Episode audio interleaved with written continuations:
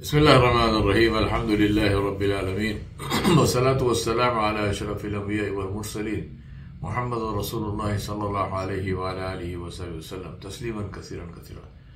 فما بعد my brothers and sisters Allah subhanahu wa ta'ala Jalla Jalaluhu gave us a purpose of existence which is given to the highest in any society to guide and show the way.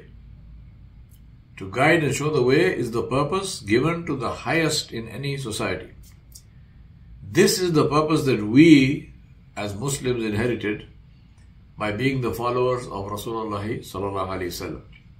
We came to give to the world. We didn't come to take. We came to give. We came to take from Allah and give to the world. To give to the world, to give to all of mankind a standard by which to live and to give that standard to them not by talking about it but by living it ourselves and demonstrating it as Rasulullah did. This is something that I want to leave with you so that we can each of us ask ourselves this question and say, What is the standard that I represent before the world?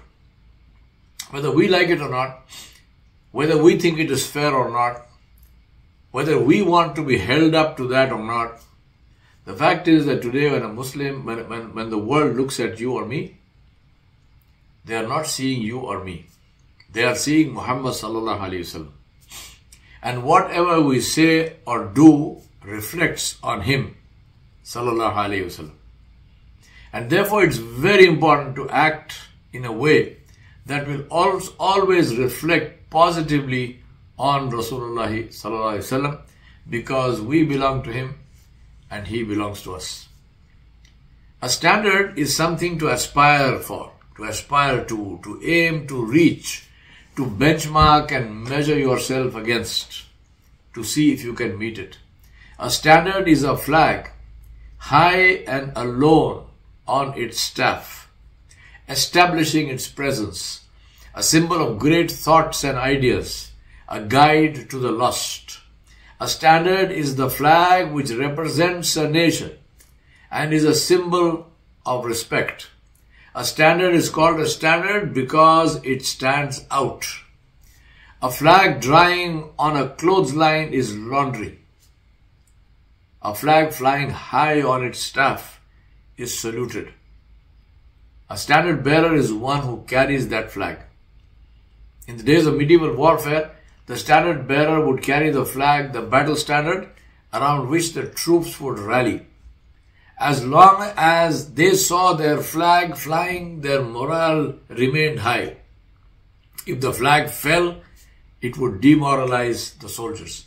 The standard bearer was never armed.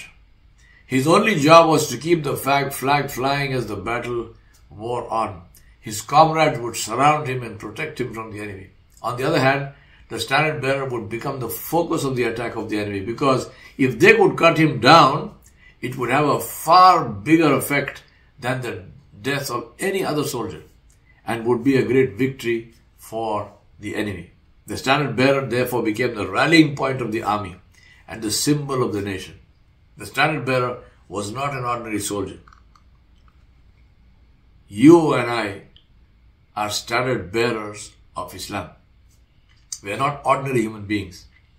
We are those to whom Allah subhanahu wa ta'ala gave a special position. And He said, Ud'uni astajib lakum. Ask me and I will give you. How can anyone who has this power and this position to directly ask Allah and Allah promised to listen and Allah promised to give them, how can they be the same as everybody else? And therefore I remind myself and you, let us change our lives to behave as is correct and as is appropriate for those who have this exalted position in the sight of Allah subhanahu wa ta'ala as being those who have the power and who have the privilege of talking to Allah.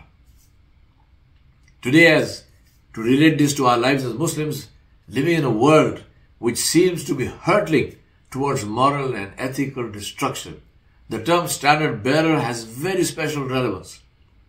A standard bearer of Islam, therefore, is an embodiment of the Islamic way.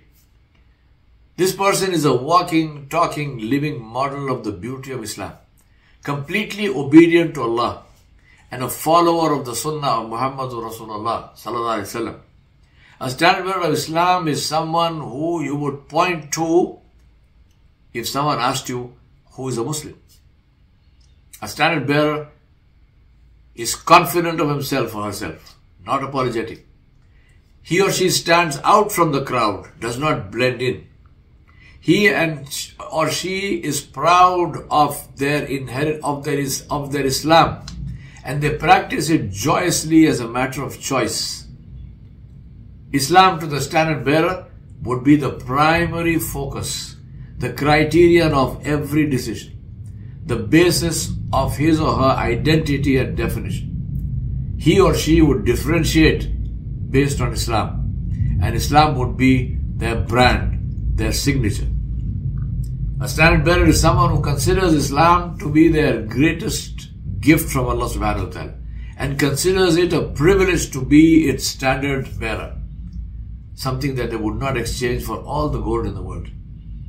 A standard bearer of Islam would understand that being a standard bearer is sometimes a lonely job. But they would be ready for it and be proud of it.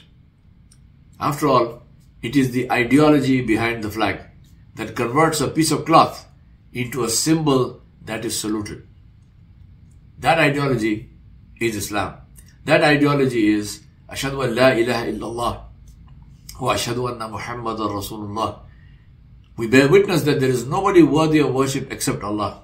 And we bear witness that Muhammad sallallahu alayhi wasallam is the messenger and the last and final messenger of Allah subhanahu wa ta'ala, after whom there is no Rasul, that there is no Nabi, there is no messenger, and there is no prophet. A standard bearer is somebody who exemplifies the life of Rasulullah in his life. For whom Allah subhanahu wa ta'ala said, لَقَدْ كَانَ لَكُمْ فِي رَسُولِ اللَّهِ أُسْوَةٌ حَسَنَةٌ لِمَنْ كَانَ يَرْجُو اللَّهَ وَالْيَوْمَ الْآخِرَ وَذَكَرَ اللَّهَ كَثِيرًا Allah said, indeed in the messenger of Allah, Muhammad sallallahu you have a good example, the best example to follow for the one who hopes in the meeting with Allah and the last day and remembers Allah subhanahu wa ta'ala a great deal. Allah subhanahu wa ta'ala sent Muhammad sallallahu alaihi wasallam to be a living model of his message to demonstrate Islam in every aspect of life. And therefore, this ayah, Allah subhanahu wa ta'ala quoted the whole life of Rasulullah as an example for us to follow and related it to meeting him on the day of judgment. I ask Allah subhanahu wa ta'ala to enable us to do this to the best of our ability and to forgive our shortcomings and sins and to accept us before him. وصلى الله على نبي الكريم وعلى آله وصحبه أجمعين برحمتك يا رب العالمين